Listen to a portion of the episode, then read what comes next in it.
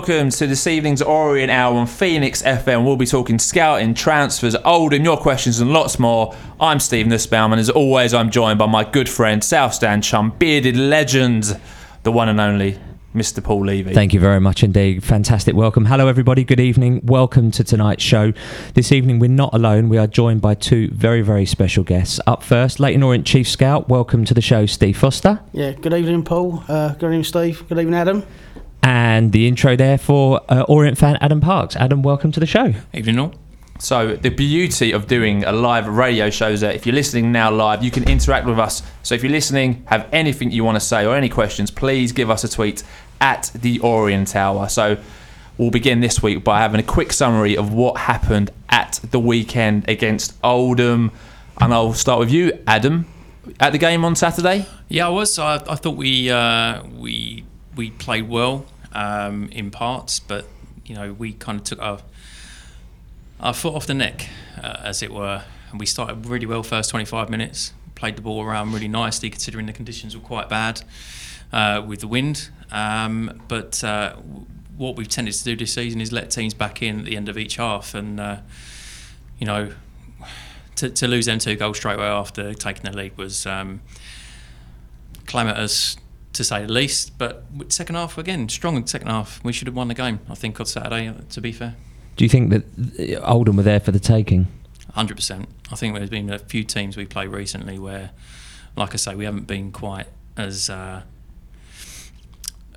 we haven't gone for the kill, um, and we kind of sat back a little bit too much and uh, been a little bit too scared to go on. I think we could beat some of these teams by two or three goals, and we end up drawing a game one 0 or possibly losing two one. So I think um, we we've got a lot lot to look positively at the game on Saturday, especially the, the last you know, 10 games. I think we played quite well. Mm. Um, but Saturday we should have won, I think. It's good to see Cisse get on the score sheet again. Another good performance from Cisse. Good. It was an own goal, wasn't it? It was, given as well, an own goal. So I guess it was, so. was, on target. Come on. He'll claim it, no doubt. Steve, one of the questions we've got, but we can ask it now, is Cisse one of your findings, or how did Cisse come around to get the attention of the club? Uh, Cisse was someone I watched twice last season uh, when he was at MK Dons. Um, someone I liked. He, I knew he was out of contract uh, in last summer. Um, it was obviously an area we wanted to strengthen in the summer. Um, with everything that went on, obviously with Justin's passing, we sort of got little got, sort of got sidetracked a little bit really, and he went to Gillingham in the summer. Um, I did actually get, to, even though he wasn't playing too much in Gillingham's first team, I did actually get to see him play in a Checkatrade uh, for Gillingham at Ipswich, and he put in another good performance. And he was just one sort of we just kept an eye on really. Wasn't expecting him to be available, um, and then we got a, I got an email like we get like Lindsay receives loads of circulars from the EFL with clubs sending out circulars for friendlies and and players and every players going to be available and all that. And uh, we actually uh, Lindsay forwarded it on to me, and I thought, well, I, you know, he's a good player. I spoke to Ross and Martin about it. Uh, they looked at his clips. They were quite impressed with him. So uh, I spoke to Steve Evans. Um, you spoke to Steve Evans. Yes, yes. He's, it, do you know what? He's, he, you know, he, he's done us a favour basically. He, he, you know, he was very, very spoke very, very highly of Us and said, you know, he's been a bit unlucky. Um, said what a good pro he's been while he's been at Gillingham. And uh, yeah, so it was good. So basically, Steve Foster has taken all the credit for Usise, right? no, I wouldn't go that far. Again, it's a team. It's a, again, it's a team decision. We like we do our homework as well. So Ross will speak to some of his contacts. Uh, I will speak to some of my contacts, and uh, all, all sidings are a team effort. To be fair, but that, that is something. That it went back. It went back to last season. I saw him against Carlisle. I might. I think I was actually watching someone else for Carlisle, and I also saw him early on in the season as well. I can't remember against at uh, Stadium MK, and uh, so again, as I say, three good performances. So the consistency was there, and it's something that I felt we was missing. Yeah, that athleticism and present physical presence in the middle. So I think you probably most of the fan base, Adam. I think Cisse is probably a player who we've all been crying out for? you know, he's a he's a tall, dominating centre midfielder. He's good on the ball. He's calm. Um, he sits behind Clay and Wright or Clay and Mark, whoever whoever's playing in midfield, and he makes a massive difference, um, especially when we're under the cosh a little bit. Uh, but yeah, he's, he's definitely the player we've been waiting for. Um, he's not quite in the mould of a Vincelot or a Dawson, but at the same time, I don't think they were they were a bit shorter and a, a little bit less athletic than him. They were more box to box, weren't they? I'd, I'd kind of liken him to Atangana, who's at Mm. uh, Exeter, I think now. Um, that athlete, that tall, dominant, with the extra long legs that he can just that extra yard that he gets, he can recover quite well. Very, very solid signing. I'm a big fan. Uh, I must say, players like that don't come available very often either. No. So you have to be patient. You have to wait your time. You know, I watch a lot of under twenty three football. I used to watch a lot of academy football, and it's almost like they're producing Stepford footballers. Almost, they're all very similar. They're all technical. None of them haven't got that that grit, and sometimes a little bit of aggressiveness and nastiness that you need. So, um, so yeah, you have to you have to you have to wait your time. So, because sometimes those players don't don't they don't become available. So when he went to Gillingham, did you think, oh, we've missed our chance here? Because obviously Um, they're, they're a higher league, obviously.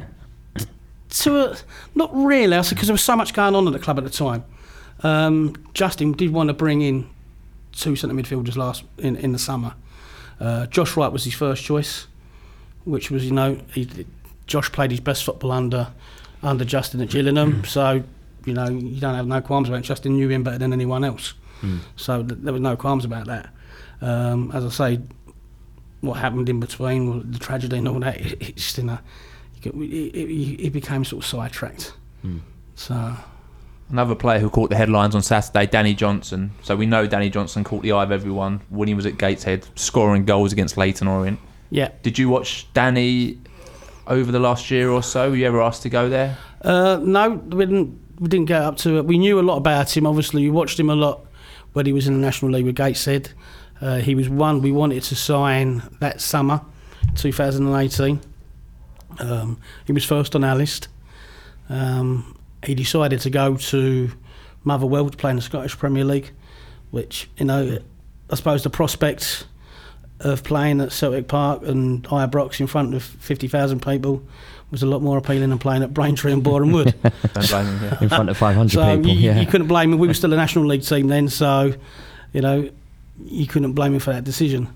So we went, we, we went down other avenues f- for that one. So Great to see him get his first goal, Adam, in front of the South Stand at I, home. I think he might be. Uh, he's a fox in a box, and I don't think we've probably played to his strengths as such. You know, with the games he has played. Um, bit strange seeing him outright. Um, with Wilkins starting through the middle, especially with Wilkinson stating that it's you know that's his favourite position. Um, but yeah, I mean that's what we really need is someone who's clinical. In, in those like how many times have we had a, a scramble in the box in the last 18 to 24 months and uh, no one's really done anything with it and I think that's the kind of player we need who who's the kind of Gary Lineker right, of the League Two kind of uh, player mould that puts that ball in the in, in the net from five yards and not not panic, um, which at times our forwards have been quite guilty of. I think this season. and anticipation as well that he's just there. He was just hanging Yeah, I there mean, at the you, back you post. look at a replay from. Um, I I don't know if it was one of you guys who had the video, um, but you know, there we go. Um, but the you know the, he was there, and, and the ball rebounded to him straight away back in Bang. the net, and that's exactly what we need. Instinctive, Yeah. reactive. We're lucky enough to run, obviously, a podcast account with loads of tweets up post matches. A lot of people still feel that Danny Johnson and Connor, to a certain extent, you won't see the best of them until they play in a 4 4 2 with service from both wings, which you could argue they're not getting at the moment. Do you think that we are playing the right formation at the moment? Do I think we're playing the right formation? Yes. Uh, do I think we're playing the right players in the formation? Probably not. Um, I think our midfield, personally, I'm not, you know, I'm a supporter at the end of the day, but I think we can't play two in midfield at the moment. Not with the players we've got. I just don't think um, you can't play Cisse in a two. That's the way I see it. He's got to play in a three. You let two players go. Um, that's my opinion. Uh, if we're going to play a 4 4 2, you've got to have someone very, very mobile with someone who's very creative or at least box to box with them. Um, I don't think we've got that at the moment. Maybe Steve can. Uh, I'm not letting any secrets out. and I know Paul is very hot on James Dayton Yes. at the moment, and Yes. he would be one of your first names on the He'd be team my sheet. very first name. Uh, very on- first name. Yeah. Well, no, after Usise, obviously, and Lawrence Vigouroux, and and well, yeah, no. Um, for me, in the in as an attacking option, for me, I, I'm I'm a big fan of, of James Dayton. I think I like the fact that he wants to run at players. I think he, uh, I like the fact that he wants to run at their fullbacks and put them under pressure, make them make mistakes. We're not getting enough luck. We're not being clinical enough. We're not, you know luck's not going our way, particularly at times. We're not clinical in either box. So if you're not going to be clinical at the back, you've got to be clinical. The, you've got to be one or the other. You've either got to be st- stemming the goals.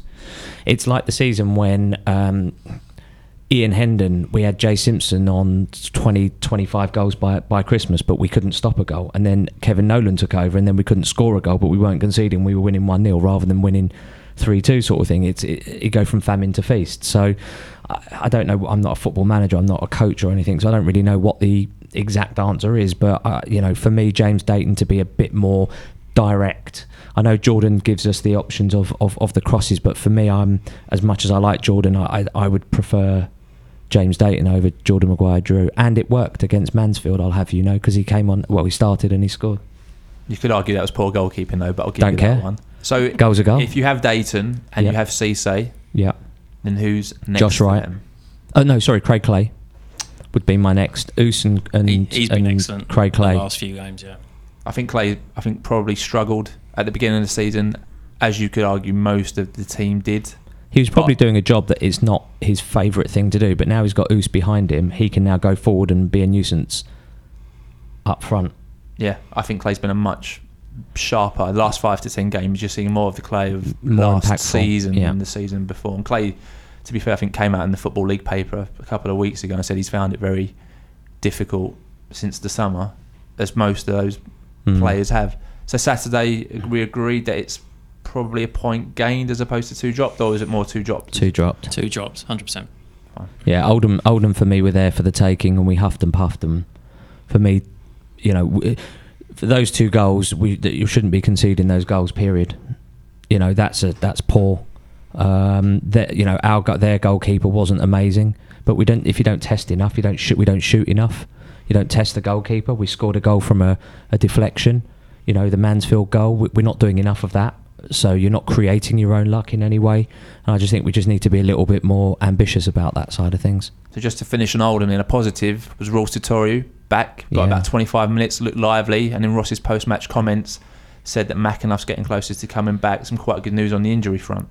Yeah, he, he said. I mean, we didn't play it, but but Dave Victor's um, interview, um, Ross said he had about 18 out on the training ground on Wednesday, and then about 22, 23 come come the Friday. So people, although they weren't sort of full contact training, but they were still out with the boys running around, the Jobies, the the Samlings. Uh, the Jamie Turleys, you know, there's still a way to go for their recovery, but nonetheless, it's a positive to have 20 odd people back out on the pitch, and, and it gives you options, and it will push the other lads on because they can see the others returning, right? Yeah, Ruel Sotiriou, I think we've got such a talent there. I Yeah. just, I really do, in a selfish way, and I really hope the club don't hate me for this. I don't want to sell him in the summer. Um, you know, someone's going to come in for him at some point, but I'd like to have a good season with him in the team. I think he's got so much energy, so much pace. He's skillful, he's tricky. Um, he can play in numerous positions. I said to, to Ross in Marbella in the summer that we've got a player there because he played in centre midfield, he played out the left, he played up top in the, the game against Hull. You know that that kid's got something, um, and we can definitely, you know, we, we'll definitely profit from him in the in the long run. But I'd like to see us have him for a good year in the league. There's a little bit of Bonne about him, and there's a little bit of Koroma about him. Yeah, he's got the finishing of. You know, he's got finishing. He can finish. He's good. He's tenacious. he- yeah, he's he's he's, he's got. He's, he plays with a, a smile on his face, but he's got that anger. You know, the kind of anger that you know. Coulson's kind of the same, but um, he, he- he enjoys playing football, and you can tell he gets on the pitch and he just loves it. And sometimes that's the simplest thing to to sell someone to do, but. Um, He's got something about him, and I think he's definitely got a future high up the league. Yeah. He's a greedy little player as well. It's what you need though. But that's not a bad. That's not a bad thing. That's a good thing. Sight a goal and shoot. We're not doing. I don't But I personally think don't think we're more doing that. enough. clinical than some of the greedier players that we've had in the past. He's got that Uh, hunger. He's, he's definitely got that hunger. Like I was saying about academy football earlier on, it's something you can't coach. You can't coach hunger or Desire. aggression. Yeah. Aggression. Yeah. And and and Ruel's got that. When Ruel picks up the ball, his first thought is where the, where's the goal. Yeah. And which is you know Striker's instinct. isn't it? exactly Yeah. exactly. So and uh, well as I say, I want to keep hold of him as well because you know 'cause to replace him would be an hard job. So So, Steve, you go to loads of football matches that we'll come on to, but Yeah. are you seeing strikers of Ruel's kind Caliber? of ability for his age, or would you say for his age? of his age.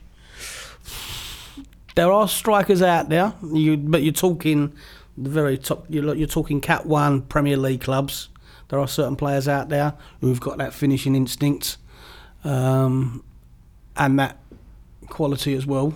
Uh, technically, technically they would be higher than Ruel, but um, I was say the hunger wise, they wouldn't. They know Ruel would have the edge on them. So. Um, And the there, there are some, well. but again, there, there are some. Some clubs have got them. Not all clubs have though. I mean, I watched the game last Friday night. I was at Watford, Everton under 23s. I don't think I saw a shot on target. You know, it was it, Really? was a really really poor point, uh, uh, poor game. Everton come out with um, with a very young side as well. Did Sam Dolby play? He come on. S- s- Even I mean, I mean, he's the top goal scorer in Wat- Watford 23s, and he was on the bench. So he played about 15 minutes towards the end, I think. So obviously, as a chief scout, you must go to a lot of football. How many games a week do you go to, and how do you decide what games you're going to? Because seeing some of the games you're out on Facebook, that wouldn't be my first choice of any games that I'd No. be going to. There's um, how many games? It, it varies from week to week. Um, I mean, this week because of the weather, it's been really poor. I've only did, I've only done. Well, I did a game on Saturday. I was at MK again, uh, and then uh, I was at Billericay. Well, actually, first of all, was at our reserve team game, B Cambridge at Newmarket, Tuesday lunchtime, and then I was at Billericay in the evening. Um, there was a lot, obviously, because of the weather and post, post, postponements and everything. There wasn't a lot going on, but in December and January alone with a with a window being opener in December and January all the Christmas fixtures. I think I did 28 games in those two months. Wow, So it's a lot of football. That's that's a a lot of there's a lot of football. You can get a bit footballed out sometimes, but And to go back to Tuesday really quickly, we played Cambridge, like you said, lost two one, but Louis Dennis yes, scored a goal. Supposed yes, quite he a good scored. goal. He scored. Um, I thought he put in a good performance. Um, yeah, and you know, he showed the flashes of Louis that that wanted me to sign him. So a talented, talented boy. Adam, I think we're all hoping that we see the Louis Dennis that Steve Foster has seen, and that the I think Ross alluded to him saying he was such a great player in that season, in our first season in the conference. We're all kind of hoping that that player returns for us, essentially. you know, a club like Portsmouth are not going to um, invest money getting a player like that if he has no talent. Um, we, we saw it at Bournemouth. That it, he, was it Bournemouth? It was Bournemouth. wasn't it? Was it Bromley? Bromley. Bromley. Bromley, yeah. of course, Yeah. it was, I knew it was a B. Um, no, he, he was obviously a, a, a talent, and he, he was uh, head and shoulders above a lot of players. Um, but the jury's out, um, and I think I really do hope he gets a run of games, and I really hope he's he's fit and he can show the Orient fans what he can do. Because I think I think the word fickle is probably a bit strong, but you know, unless they see it in front of them, the Orient fans don't buy into players now. Um, the patience isn't there that there used to be. You know, um, we had the players like Gary Taylor Fletcher and Jamie Curran and Scowcroft come in who, who we thought were going to rip up trees. All right, not youngsters, but um, they seem to have got a lot more time Proven. than yeah, but a lot more time because of that than the, these players we've got now. Um, but Dennis definitely showed some flashes against Mansfield away on the 20th of August. He, he was a you know he was really positive going forward, and I'd like to see that a bit more as well with this Orient side as a whole, let alone Dennis. But you know. He, he's definitely got something, and hopefully we can we can harness that and, and kind of cultivate that. I think it's just avoiding these little niggle, knocks and niggles as they get in the run of games.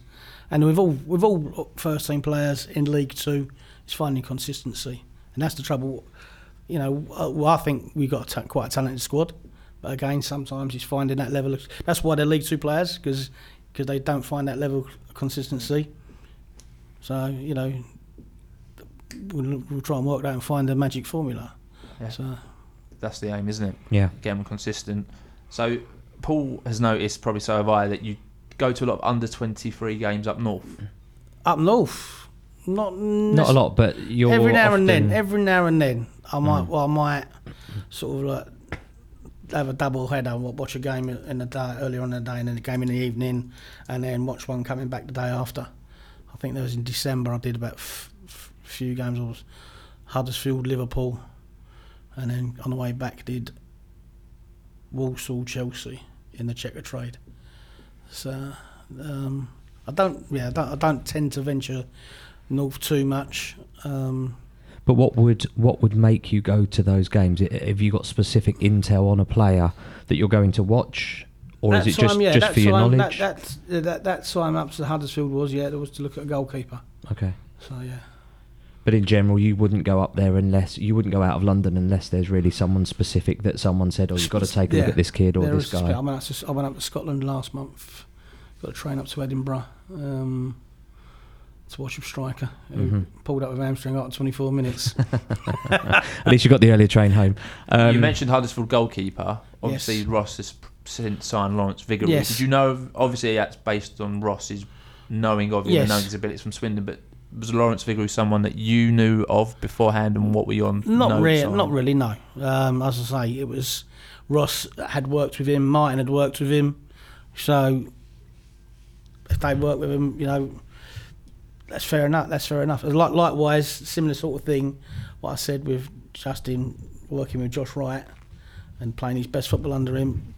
You know, when when a manager's when a manager or coach has that instinct about a player, then you know that's fine. That's that's, that's all right with me. And obviously, your working relationship with Martin Ling. Yes. What's that like? How does that work? That's really good. Really, really good. Yeah. I mean, we work, we see each other. I go into the training ground on a Monday, uh, and then we sort of like we have a, have a catch up over a Monday have a lot of the weekend's games and talk about the week ahead. Um, normally go back to the ground, so spend Monday afternoon at the ground as well, so sort of early evening, and then Fridays as well. I, I normally go in on a Friday, and uh, same sort of thing as well. So we catch up on what now what games we've been to and Adam, Yeah. I'm just about to ask Steve wh- how he's planning for next season. So while Steve can think about what he's going to answer in terms of next season, do you think it's realistic as Orient fans of us going right in the summer? We really get four or five in and really have a push, or do you think next season is still too early, based on what we've seen this season, to give it a push? Because again, lots of Orient fans are going right. This season is a season where we kind of just modify and we sustain. But I think there's quite a big expectation, maybe rightly or not so rightly so, that next season is a season where people are starting to go right. We should really be challenging playoffs at a minimum. Is that realistic? Um, I think when Kent and Nigel came in, it was quite clear it was a three to four year process of getting out of the National League. We got out there in the second year, thankfully. Um, so we're probably ahead of schedule. Next year, would it be disappointing that we're not flirting with the playoffs? Yes, I think. I don't think our squad is is as bad as some uh, Twitterers would like to say. Um, I think it's to do with a lot of confidence and, and being settled and having the right message coming down from from the head coach, which is now Ross, um, and is going to be Ross. So get behind him. Um, with that, uh, I would be disappointed if we weren't flirting with the playoffs next year. I think that would be progress. I don't think that would be unrealistic where we are now. If we didn't have that little spell around the Carl Fletcher uh, era, um, where we, we lost a lot of games, then I think we would be comfortably mid table. We wouldn't even use the R word at any point. Ross had got the team playing quite well prior to that. Um, and we were, I think the difference, we were talking earlier about letting silly goals in and not scoring. Before that, that time, we were actually, we always looked like we were going to score. and I thought we, we would get you know the, the odd two or three goals. We might let a few in, but we would score goals, and then after that we were struggling, and that's when we were losing games one 0 or drawing one 0 in you know in the last minute as such. Yeah, I, I think realistically it would be you know playoffs uh, or at least around the top ten next year. So Steve, so planning for next season. pressure. So we know Kent from our own podcast saying he was going to start put, asking Martin about what he's doing. He gave Martin two weeks off, and Martin was Mm. back on I think last Monday, where Kent says now we're talking about next season. So how are you going to find the players that are League One ready, which is a term that Kent has said quite a few times now, Yeah. so that in the summer we're making these signings and going, wow, th- that is a, that is a signing and that is a, a statement of intent. Yeah, but first of all, it's all very well saying players you want League re- League One ready, but I'd be more concerned getting players who can get us out of League Two, first of all. So like likewise, when we first come in, we we had players like Craig, Josh Coulson, and they were players who could get us out of the National League. So and like, and then you and then you reevaluate then. Um, if they can play in League One, all the better. Um, we've had a, we had a recruitment meeting last week, so positions uh, where Ross wants to strengthen have been highlighted. Um, something we haven't done before, which is I think is a really good thing that we've got now player profiles like like so it's position specific. So Ross will give you like a certain position and what he wants from that player, and we'll sort of just give an example of a certain player um, for every position. So which makes my job a lot easier to look for. So I'm not, you know, I'm I'm not sort of barking up the wrong tree. Um, so yeah, that that that helps a hell of a lot. Um, so, yeah, So when he gives you this description of a player, Yeah. do you then? I've I've seen you've got a notebook, or, or you've got like records of players that you've watched. Will you then Yeah. go through your notebook and go right? He wants, for example, a left winger who's it pacey and who can yeah, cross the ball. So I'm going to go through my records and see if anyone. yeah. Well, I will go through. I'll go through records. Names come up. Um, obviously, our other scouts. We, I mean, I'm, I'm myself as well. We put we we use a, uh, a program called Scout Seven. So the scouts will put reports on the system, and um, so you can just search the name and it'll come up. It'll bring up a history of the games we've had him watched. Um, so it'll give reports on a certain player. So that that's always a big thing. It'll help us out. Do you, other scouts? Do you work with other, or not work with, but when you're out and you know other scouts and they Yeah. know you, do you often exchange views or ideas or anything? Uh, is it, or is it quite a closed lot. shop because you don't want to give your you- you cards talk- away? You don't want to give too much information away. Um, but as I say, I, sp- I spoke to I spoke to MK about Oos, um, and there's another player I've spoken to them. There's a player playing in non-league who I quite like, but he's gone off the boil a bit, and they've the MK watched him a lot, and so they've they haven't made a play for him either. So you do you, you do sort of you know have a you know have a little chat, informal chat at game sometimes. Sometimes it helps you take the mind off the game you're watching because, yeah. and there was there was a game last I was at a game last week, and it was like it it was the, the tempo, especially in the second half, had completely died. And there's about half a dozen of us, and we're, and we're just general chit chat about football. We forgot there was a game on. Honestly, you know, it's because nothing was going on, Mm. and you know. But that's the thing. You still go to these games. You might not see a good game, or you might not see the play you want, but it's the information you get from networking with the other guys. Yeah. So it's still worth being seen and getting out to those games.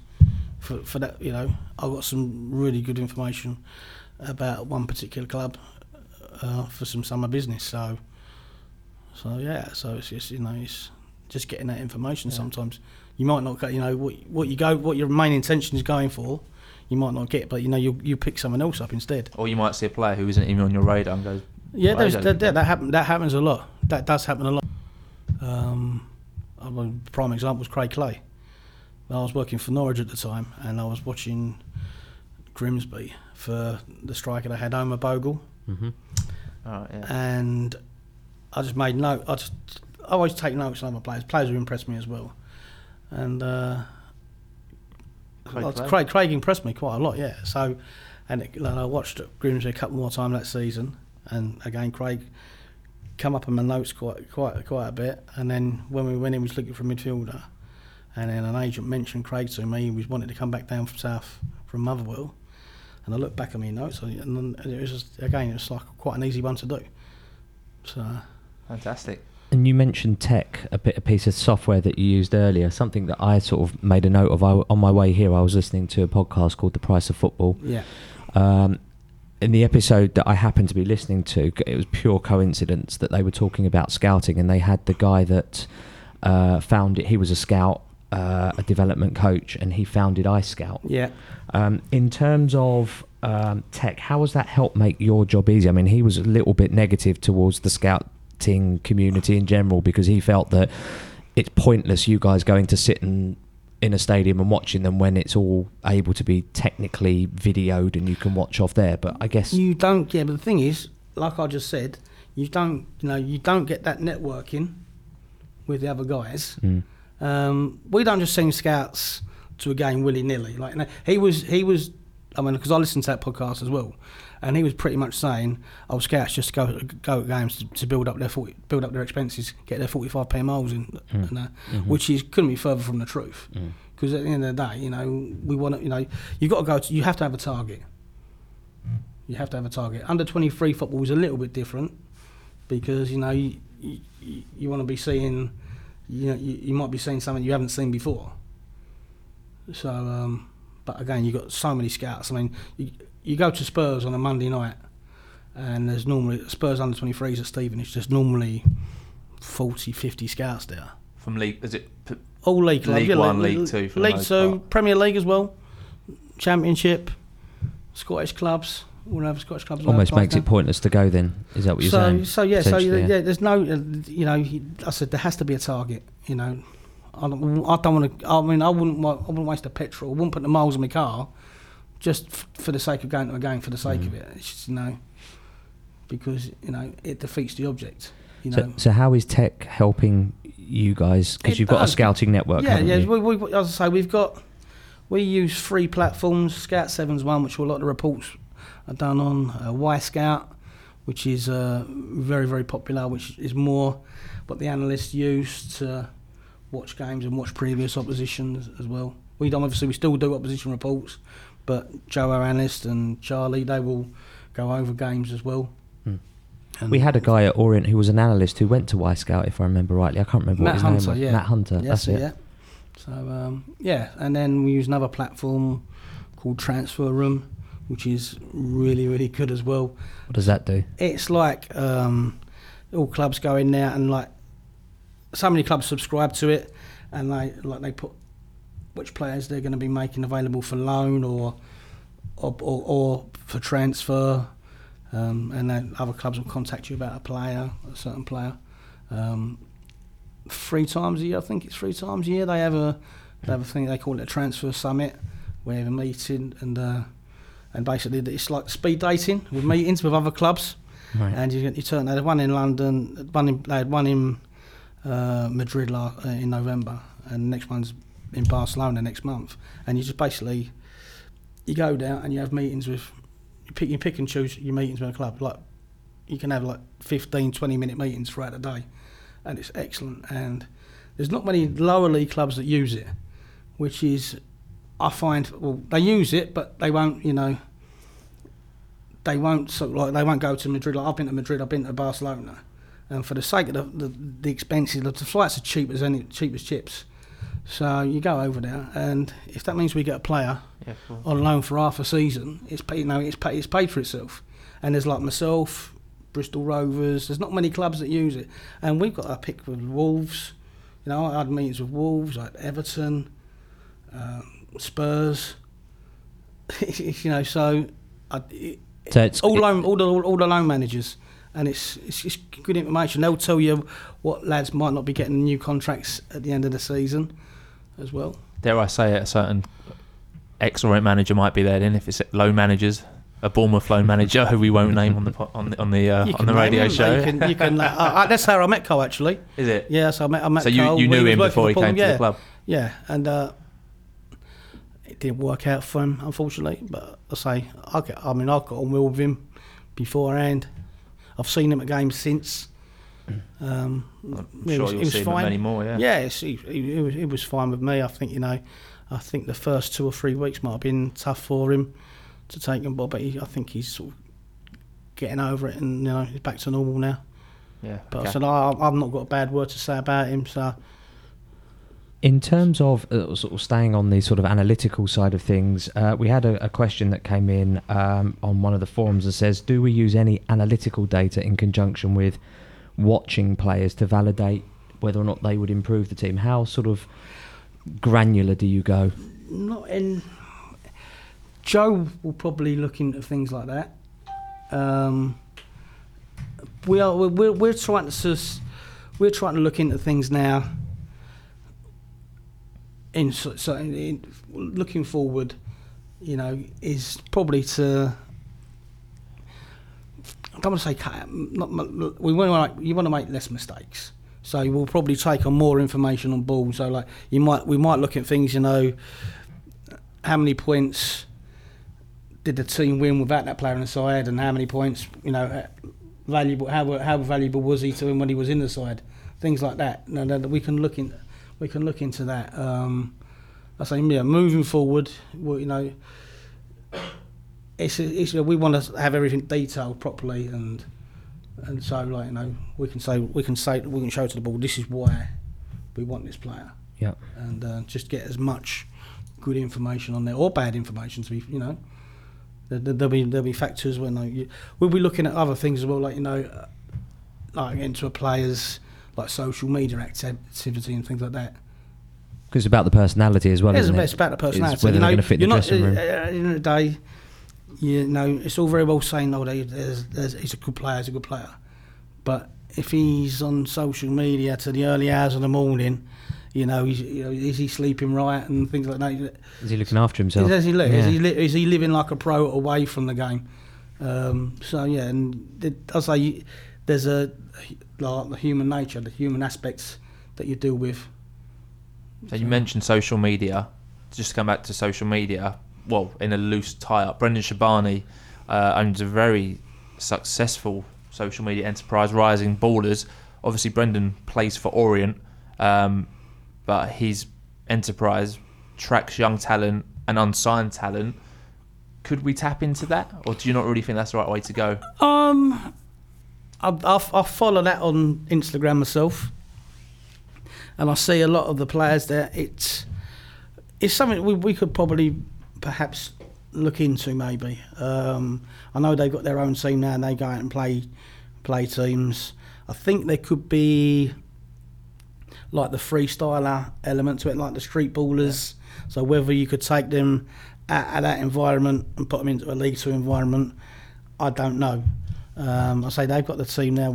It could be an idea maybe to have a reserve team game or something against them. You know, and uh, but in the, in the future, I don't know. But uh, that's just that, that's the way I would see it. That's the, when I see the clips, I see lots of little tricks, fancy tricks.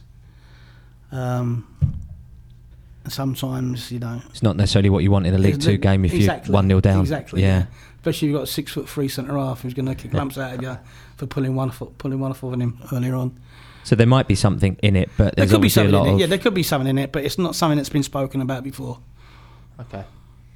Yeah, it's just Steve. Uh, in regards to the Kazaiah Sterling um, transfer, uh, and obviously with George Marsh being on loan as well, it seems like we're building a a nice little relationship with Spurs. Obviously, Ross being there as well in the past is probably going to help that.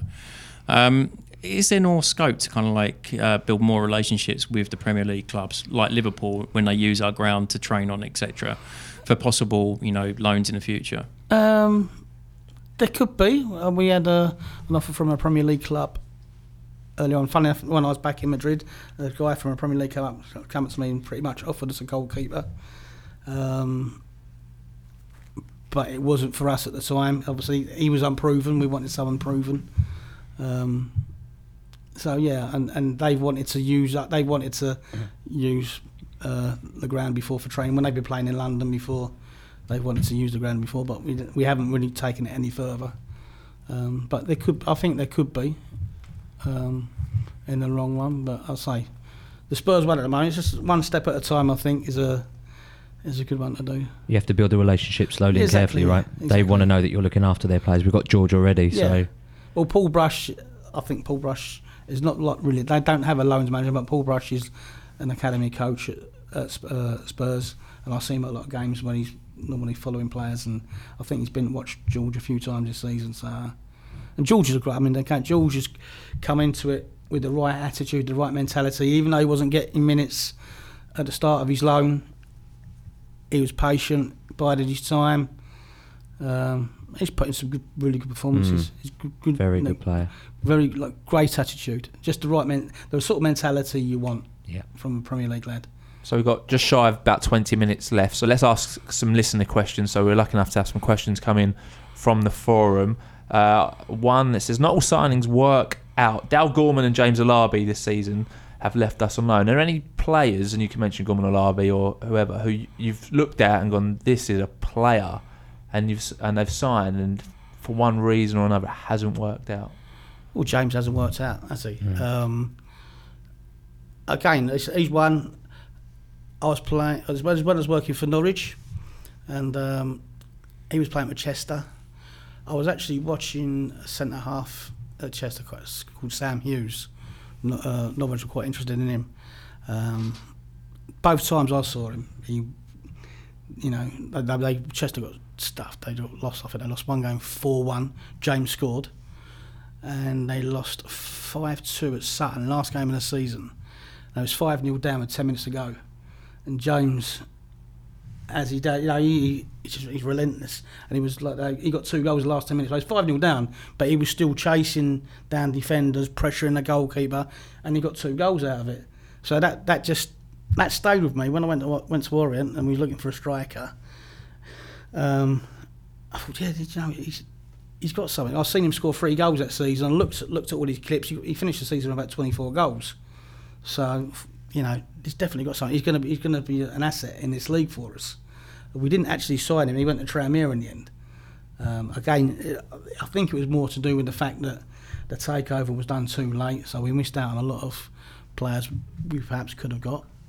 Um, so yeah, so James he went to Tranmere didn't quite happen for him at Tranmere. He went on loan at Dover, where he was watched again by um, two of our scouts, and again come back as and uh, he had everything tick, tick the right boxes for his athleticism, his pace, his strength. And he come into the building. He got that goal against Southampton in pre-season, didn't he? Took Great his goal, goal. took his goal really well. And think, yeah, if you do think, oh, that's oh, this is done. This this is good. And for some reason, it just just didn't happen for him. Adam, as a fan, it, it's quite hard not, even though it never happened for him on the pitch, I find it quite hard not to like James Alabi, even though I shouldn't really. We've got um, a history of liking players that try. Jabbo. Um, Who are- Jabbo, you know, we still love Jabbo, right? He's a prodigal Um, son. but you know, it comes back to what Steve was saying about the personality of the player that comes into a squad. Now, it's not necessarily a player that's going to lead the line the whole of the season, but you know, you've got to have 22, 23 players that are all pulling in the same direction. And sometimes, and I've played, you know, team sports where not necessarily the, the, the best player in the team pushes that team forward, but it's the players with the personalities that kind of get the team going. And now, you know, in cricket, it might be the number 10, 11 batsman. In, football, it might be the guy who ends up playing left back that really isn't the best player in the team, but for whatever reason, they're the ones that really make them thrive. And I think, you know, there were some players last season that really, really helped the team push on. And to have those professionals that weren't on the bench every week, you know, he deserves every every chant that he got. Um, you know, sometimes it got vitriolic this season, which I don't think is fair. But you know, good- you know, good luck to him, and I really hope he he, he does kick on from here. Yeah, uh, I'll tell you one thing about James as well, especially from National League clubs. We've had more inquiries about James than any other player From the National League. from National League clubs. Yeah, Wow. because they, you know, they, they they they've all seen the same things that we've seen. They probably see his goal against Grimsby as well, so they they, they all think well, he's got some in his locker. It's just just about unlocking that talent and And he's still relatively young, isn't he? I think he's, 24, 24. 24, 25, yeah. Um, I say he's a great, he's a great lad, a great character. He hasn't been one moment's problem to us. So Just a shame it's not. We've not been able it's to unlock yeah, that it's- potential. Yeah, it's, it's, yeah, just that, yeah, haven't we haven't you know Yeah. found that you know unlocked that potential. I suppose it's hard for him as well. Maybe he can look at it last season, and he, he couldn't get hit the ground running because Macauley never got injured on it, did he? And Macauley, Well, once Was Macauley was a- and Koroma just- were on it, it was going to be very hard to dislodge either because of Yeah. the form they were showing. exactly. So, so that that doesn't help. And when he does get his opportunity, sometimes he's probably trying too hard. The pressure's on him to perform because he wants to keep his Mm. Yeah, place. agree. So it, it's, you know, it's one of those things. You know, at the end of the day, he's got from the last two seasons or prior to this season, he's got a league title medal and a playoff winners medal, and that's why clubs will come. That's why clubs will think, well, you know, he must, you know, he's been involved in that sort of environment. So he's got that mentality that they Yeah. need. Yeah, absolutely. And they'll see his goal clips and, and, and they'll see something. Yeah, Exactly.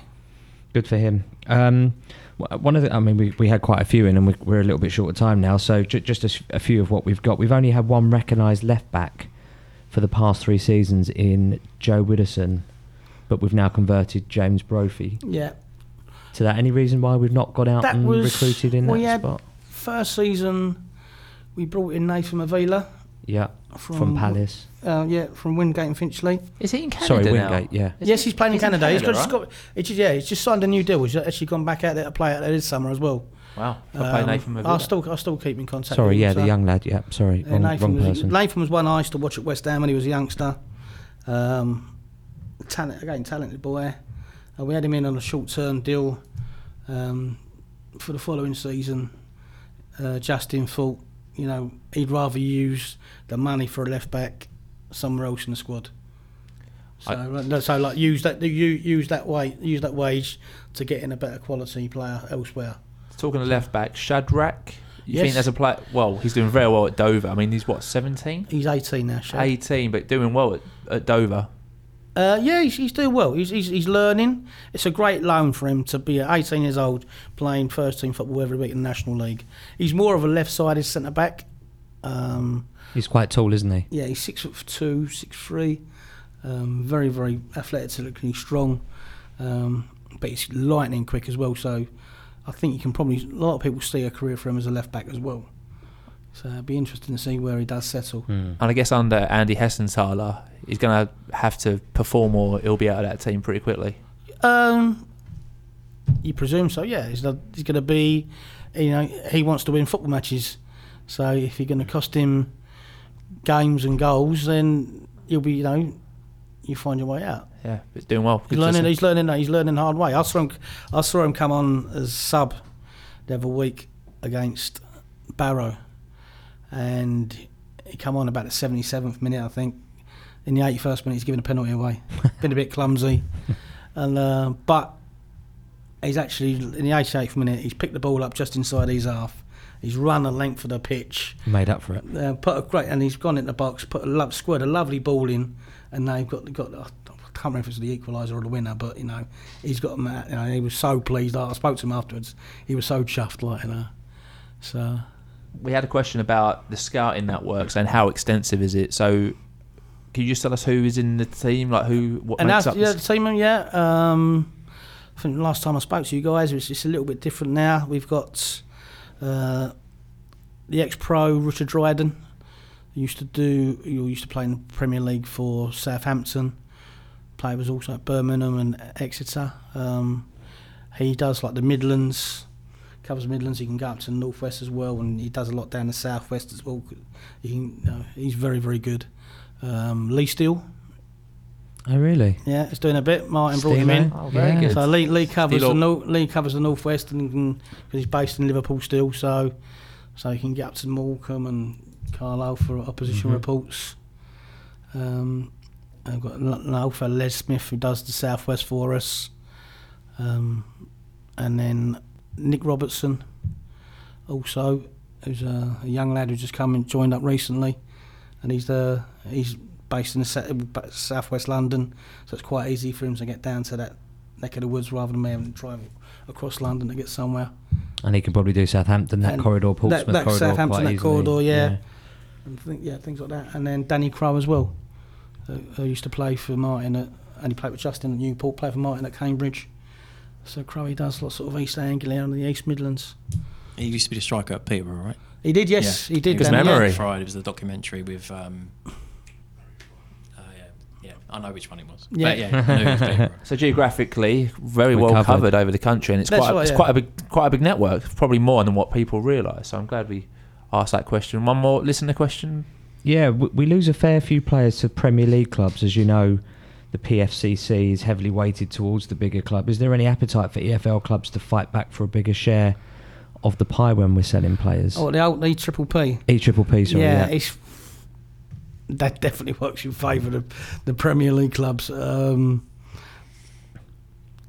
yeah, it does. Um, There's no way of swinging it back in, no, in the I, I, I can't. favour. I mean, I can't see it. That they they dictate how things work, and um, it's not up to the clubs. It's up to the, it should be up to the FA to to to be a bit stronger and stand against the Premier League. But they're not, though, are they? No, No. they No. don't. Um, Don't want to upset you them. can you can understand why. I mean, I I worked in Brentford's academy, um, and to some extent, you can understand why clubs feel like, oh, what's the point of us producing players if they're going to get taken off us for peanuts?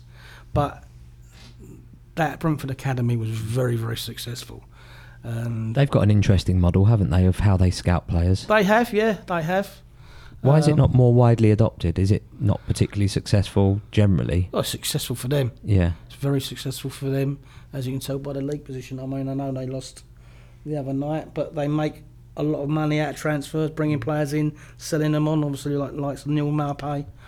Um, they have that. Obviously, they've got that model. It, it went, I think, first of all when they when they first lost Mark Warburton. I think they probably went too far the other way, and it wasn't until Dean Smith come in and Andy Scott went there as mm-hmm. head of recruitment. Mm. that I think it was a bit more balanced, and I, I think it's probably where it is now. I think where they they still use the stats, but they still scout as well. Mm-hmm. So So thanks for everyone's questions uh, for Steve. Apologies if we haven't managed to ask yours, but I think we've covered Broadly. most of what was uh, asked. So for the last six minutes, Forest Green Rovers on Saturday. Adam, the home game was quite entertaining. We owe them one, don't we? We absolutely do. I think most Orient fans now really want to see a win on Saturday to put one over on Mark Cooper. I How think many, how many games they won? One since they beat us. I Well, think they've won one interestingly, you bring that up because I did some research, uh, and and I think it was Daniel Gold that put it in the uh, in in one of the Facebook forums. Since beating us four two at home, um, Forest Green have only won two games in their past nineteen. That was Macclesfield, who then went and beat them at home in the, in their return fixture, and Mansfield away four three. They lost last week 1 0 uh, to Scunthorpe. So, Mark Cooper, to be fair, is under enormous pressure, having got Due off to a really good start. They- well, I didn't want to say that, but yeah, they are due a win, and hopefully it's not it's not with us. And comparatively, we've won four games in that time. That's Cambridge away three two, Newport at home two one, Stevenage away three 0 and Mansfield at home two one. And we've also drawn seven games. So of eleven of nineteen, you know, we've we've not lost anywhere near. No, I think I think this weekend is definitely a win, a winnable game. Um, like I say, that if we needed anything else to put on the game, just go back to that game we lost four two and what happened and what was reported to happen allegedly. Um, but you know, it is what it is, and maybe we can outrun them if we have a few pasties before the game. it'll be quite an easy team talk, you would imagine, for Ross to get the boys pumped for this one.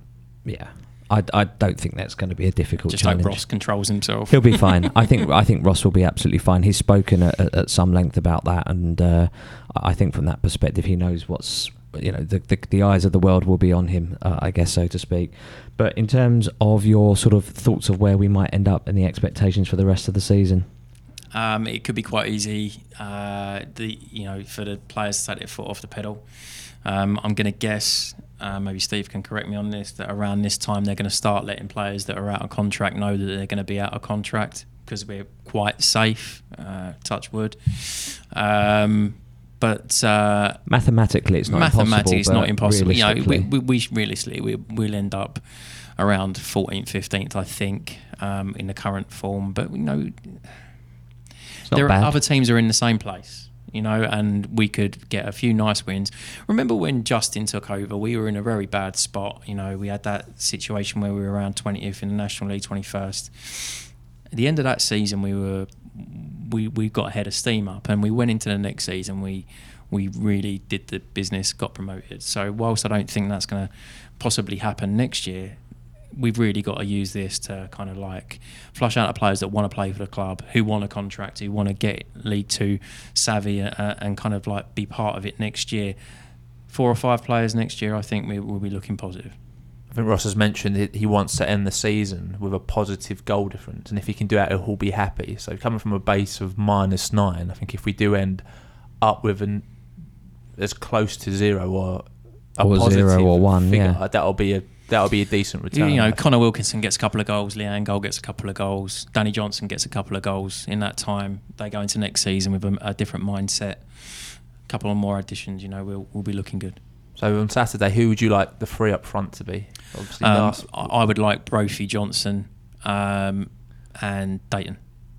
as the forward three. Or Yeah. outside we were away from home. there? I'd like to play three in midfield. Obviously, so with Clay uh, and Wright um, because I think that's the calmness that we need in midfield. The back four that we've got at the moment, uh, we would have been playing left back instead of Brophy. I just think that goes to a 4-5-1 away from home. I think Brophy's obviously got defensive tendencies that Jordan Maguire Drew doesn't have. Um, but going forward again, Brophy at times maybe his final ball isn't as good as Jordan Maguire Drew, but he he, he scares the hell out of right backs. when he's got the, when his Oh, confidence is up. You know, and uh, I think y- when he's thinking about defending, you know, he- he's got a bit angry as well recently, which I like to see about him. You know, he's, he's got a bit tougher. So, you know, that that's the way I would play it 4 5 1 with a 4 5 1, 4 3 3. Either Mm. way you look at it, it depends on where we're attacking, it's what, what stage of the game we're at. Paul, Yeah, I, I'm inclined to agree. Um, Widdowson at left back, and I think uh, I think uh, you know Brophy would, would probably take a spot as well with, with James Dayton. I'd like to see them have a go, Oos and, and, and Craig, and uh, and seeing what maybe Danny Johnson or Ruel Sotiriou can do. Uh, there'll be an interlink there. I don't know exactly how that would work out uh, against. Because obviously you've got to remember that Forest Green are also going to be putting 11 men on that pitch to stop us doing what we're doing and win the football game themselves. So it's not necessarily going to be that that easy. So from from our perspective, it's all well and good we can sit here and hypothesise and all that. Um, but but they're going to be trying to stop us, and there's going to be a certain Ebou Adams that's probably going to have a little bit more of a a dictation on the game than what what we like. so let's go around then. Let's go around the room and have some score predictions for Saturday. Mr. Foster, 2 1 win. yes, I like it. Yeah. Mr. Levy, I'll go with two one win as well. Mr. I'm gonna- Parkes, I'm going to go with uh, Forest Green 1 with Ebou Adams scoring first, Leyton Orient 3. Oh, Mr. Gilson, one-one. oh, sitting on the fence. In the corner, three 0 To who? Leeds. To Orient. I like it. nil. And I'll go for a one 0 Danny Johnson, Fox in the box. Fine. Good. That rounds up this week then. That is it. Yes, thank you very much indeed. Uh, Steve, thanks for joining us this week and giving No us some valuable been a pleasure. insight. Much appreciated. Adam, thank you as well for coming on and joining us and giving your your views as well. The Orient Hour returns as normal on Phoenix 98 FM next Thursday night at 7 o'clock. Your host for that, Steve Tongue, Trevor Singfield, Lee Boyce, joined by Adam Francis and former Orient player Alan Comfort. So make sure you're listening. Thanks for joining us tonight. Have a good evening. Up the O's.